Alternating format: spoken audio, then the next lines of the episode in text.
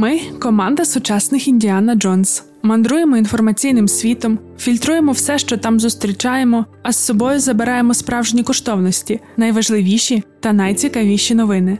Опрацьовуємо їх, розбираємося у контекстах, додаємо трішки іронії і готуємо для тебе ранкове допіо. Ранкове допіо це огляд новин від освітнього центру справ людини у Львові. З нами ти зможеш поставити на паузу телеграм-канали і піти погуляти, або випити води, або заснути на годину раніше. Про все, що дійсно має значення, ми тобі повідомимо. А ще разом з тобою ми будемо кричати на бездіяльне НАТО та лицемірний Червоний Хрест, розбиратися, що таке Сомаліленд, чому всі хоче знищити уйгурів. Ми з тобою будемо хвалити Зеленського, а потім сварити його, плакати бо Маріуполь і сміятися бо Чорнобаївка. Щотижня у понеділок, середу та п'ятницю, о 7.17, якраз до першої кави. Можна читати, а можна слухати. Шукай у Telegram, на SoundCloud, Google та Apple Podcasts. Понеділок, 18 квітня 2022 року. Ринкове допіо. Випуск 33. З новим робочим тижнем тебе і нас. Сьогодні маємо для тебе дві більші історії та декілька коротких новин. Розпочнемо ми цей випуск із Північної Кореї. Вибір дивний, погоджуємося. Але знаєш, якщо дивитися на світ крізь призму іронії та з долею цинізму, то новини із таких диктатур, як КНДР, Киргизстан, Китай, можуть навіть веселити. Минулої п'ятниці в Північній Кореї був великий праздник. Звичайно, що в кращих комуністичних традиціях він пов'язаний із культом особи 110 років від дня народження Кім Ір Сена. У програмі святкувань були масові костюмовані танці, феєрверки та заклики підтримувати онука Кім Ір Сена, тобто теперішнього лідера КНДР Кім Чен Іна. Про це, зокрема, написали на державному сайті у Рімінзокірі. Давайте працювати наполегливіше у відданості нашому шановному товаришеві Кім Чен Іну. І на цьому шляху, врешті-решт, здійснимо мрії нашого великого президента Кім Ір Сена, побудуємо потужну соціалістичну державу. День народження Кім Ір Сена є найважливішим національним святом у Північній Кореї. Там династія Кім здійснює управління із сильним культом особистості з моменту заснування держави у 1948 році. Кім Чен Ін став главою КНДР у третьому поколінні після смерті свого батька Кім Чен Іра. Це було у 2011 році. Окрім танцювально-піротехнічних перформансів, у п'ятницю жителі Пхеньяну також вклонилися та поклали букети до бронзових статуй Кім Ірсена та Кім Чен Іра. Після того, як з'явилася інформація про святкування та перші фото, західні медіа та аналітики відзначили, що дивно було не побачити військового параду на честь свята. Такі мілітарні дійства є дуже популярними у КНДР, особливо коли йдеться про якісь вагомі дати, що закінчуються на 5 та 10. Також дивно, що параду не було, зважаючи на те, що протягом останніх трьох місяців Північна Корея провела близько 10 ракетних випробувань. У березні, вперше з 2017 року, було випущено міжконтинентальну балістичну ракету. Після цього офіційні особи Південної Кореї та США заявили, що Пхеньян незабаром може почати нові провокації, наприклад, додаткове випробування міжконтинентальних балістичних ракет, виведення на орбіту супутника шпигуна або навіть випробування ядерної бомби, яке стане сьомим у своєму роді. Збройні сили Південної Кореї нещодавно заявили, що виявили ознаки того, що Північна Корея відновлює тунелі на ядерному полігоні. Його було частково зруйновано у 2018 році.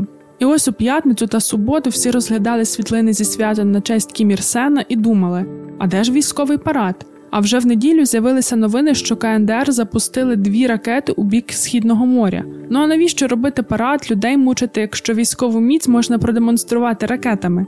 Загалом варто відзначити, що останнім часом Північна Корея відновила жорстку риторику проти своїх країн-опонентів.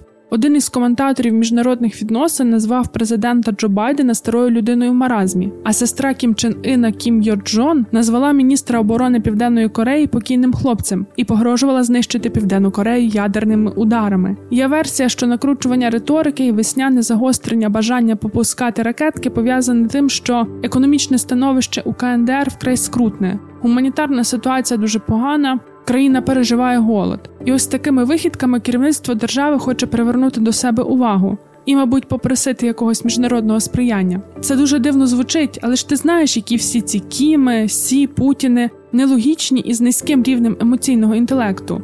Ну, хочеш увагу, хочеш, щоб дали трошки грошей на хліб людям, то просто скажи. Червоний хрест би нарешті, може, щось нормальне зробив, ООН би дала якісь сухпайки. Люди перестали без голоду помирати, і ти, Кім, не змушував би себе дотримуватися суворої дієти, щоб видавалося, ніби ти теж вимушено голодаєш. Повернувся би до своїх любих делікатесів. Ну просто треба сказати, що потрібна допомога, але ж ні. Давай в країні, де немає що їсти, ми будемо влаштовувати щотритижні ракетні випробування. Вони коштують божевільних грошей. І все це з надією, що на нас глянуть і скажуть: а що вам дати, щоб ви перестали вирадувати? На цьому із північної Кореї ми на сьогодні закінчуємо, але ще порекомендуємо послухати подкаст Макіавельки, епізод 24 Люди від політики, північно-корейська династія Кім та Гурбангули Бердимухамедов. Там про державну ідеологію КНДР, любов вождів до американської поп-культури, викрадення акторів і вбивство брата Кім Чен Іна. У цьому подкасті ти також почуєш голос ранкового допіо, тому не лякайся. А ми рухаємося далі до Японії. Повномасштабна війна в Україні підштовхує не лише до того, щоб навчитися розрізняти класи бронежилетів, але також більше звертати уваги на те, як побудовані відносини між різними державами, що стоїть за дипломатичними переговорами та підписаними договорами. Нам потрапила на очі історія японського міста Немуро, префектури Хокайдо. Основу господарства цього невеликого міста становить рибальство. Фактично, все місто живе за рахунок риболовлі, і ось налагоджене роками життя зараз опинилося під загрозою. Справа в тому, що для того, аби виловлювати рибу, Японія щороку має погодити квоти на лосося та форель з Росією.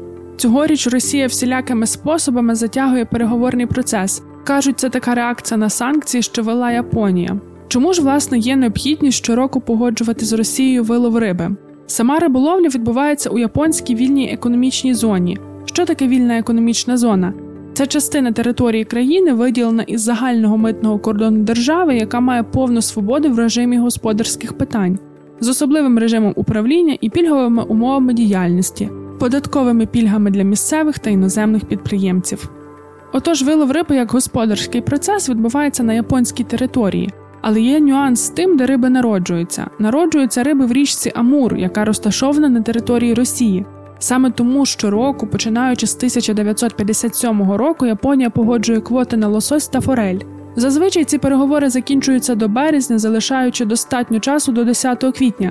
Саме тоді відкривається сезон риболовлі. Скоро кінець квітня, а наразі немає жодних погоджень. Мешканці та мешканки Немуро дуже занепокоєні тим, що Росія взагалі не затвердить квот. Це дуже загрозливо, оскільки від того, чи буде запущено риболовлю, залежить чи виживе місто. У глобальному сенсі сьогоднішня ситуація із квотами на лосося та форель також є дуже показовою. Справа в тому, що навіть у період холодної війни загострення питання Курильських островів, про що ми тобі розповідали в одному з попередніх випусків, оця рибна дипломатія вона завжди була нехай і єдиним, але все ж питанням, щодо якого сторони збиралися за стіл перемовин. Тепер, як ми бачимо, Росію трясе у конвульсіях власної безглуздості, і вона вирішила таким чином обірвати всі відносини з Японією. А тепер маємо ще декілька новин від нас. Постійна рубрика Стіки до ранкового допіо про події стисло. Український культурний фонд створив інтерактивну мапу культурних втрат. На ній показані пам'ятки, що були знищені або пошкоджені через війну. До наповнення інтерактивної мапи може долучитися кожен і кожна. Для цього треба надіслати фото або відеодоказ на офіційний ресурс Міністерства культури та інформаційної політики. Після підтвердження інформації об'єкт буде позначено на мапі. Парламент Молдови в остаточному читанні підтримав законопроєкт про заборону використання георгіївської стрічки, знаків Ві та Z, які пропагують російську агресію. Протягом усього страсного тижня іспанське місто Фентес де Андалусія називатиметься Україною. Кожній вулиці тут тимчасово присвоїть ім'я одного з українських міст. Мета цієї акції підвищити обізнаність і продемонструвати велику солідарність з українцями. Італійський кондитерський гігант Фереро заявив, що припинить постачання пальмової олії з плантацій Сімедарбі. Раніше Сполучені Штати Америки виявили, що цей малазійський плантатор використовував примусову працю. Управління з продовольства і медикаментів США видало екстрений дозвіл на використання першому діагностичному тесту на ковід із використанням зразків дихання. Забір дихання відбуватиметься через алкотестер, а результати будуть відомі менш ніж за 3 хвилини. Дихальний тест не замінить ПЛР-тестування, але допоможе зменшити потоки людей, які йдуть здавати мазок. Національний музей революції гідності вирішив зробити кухонну шафку з керамічним півником із бородянки своїм експонатом. Ось що музей пише на своїй сторінці у Фейсбук. Одним із символів цієї стійкості стала кухонна шафка на стіні вщент зруйнованої бомбою багатоповерхівки у Бородянці на Київщині. Уціліла там, де шансів здавалося б жодних, з усім своїм змістом, порцеляновим посудом, скляними віконцями дверцят, баночками для спецій, традиційними сувенірами і навіть керамічною декоративною посудиною для напоїв у вигляді півника. На цьому більше не маємо що тобі розповідати. Почуємося в середу. І не забувай рекомендувати допіо своїм рідним та близьким.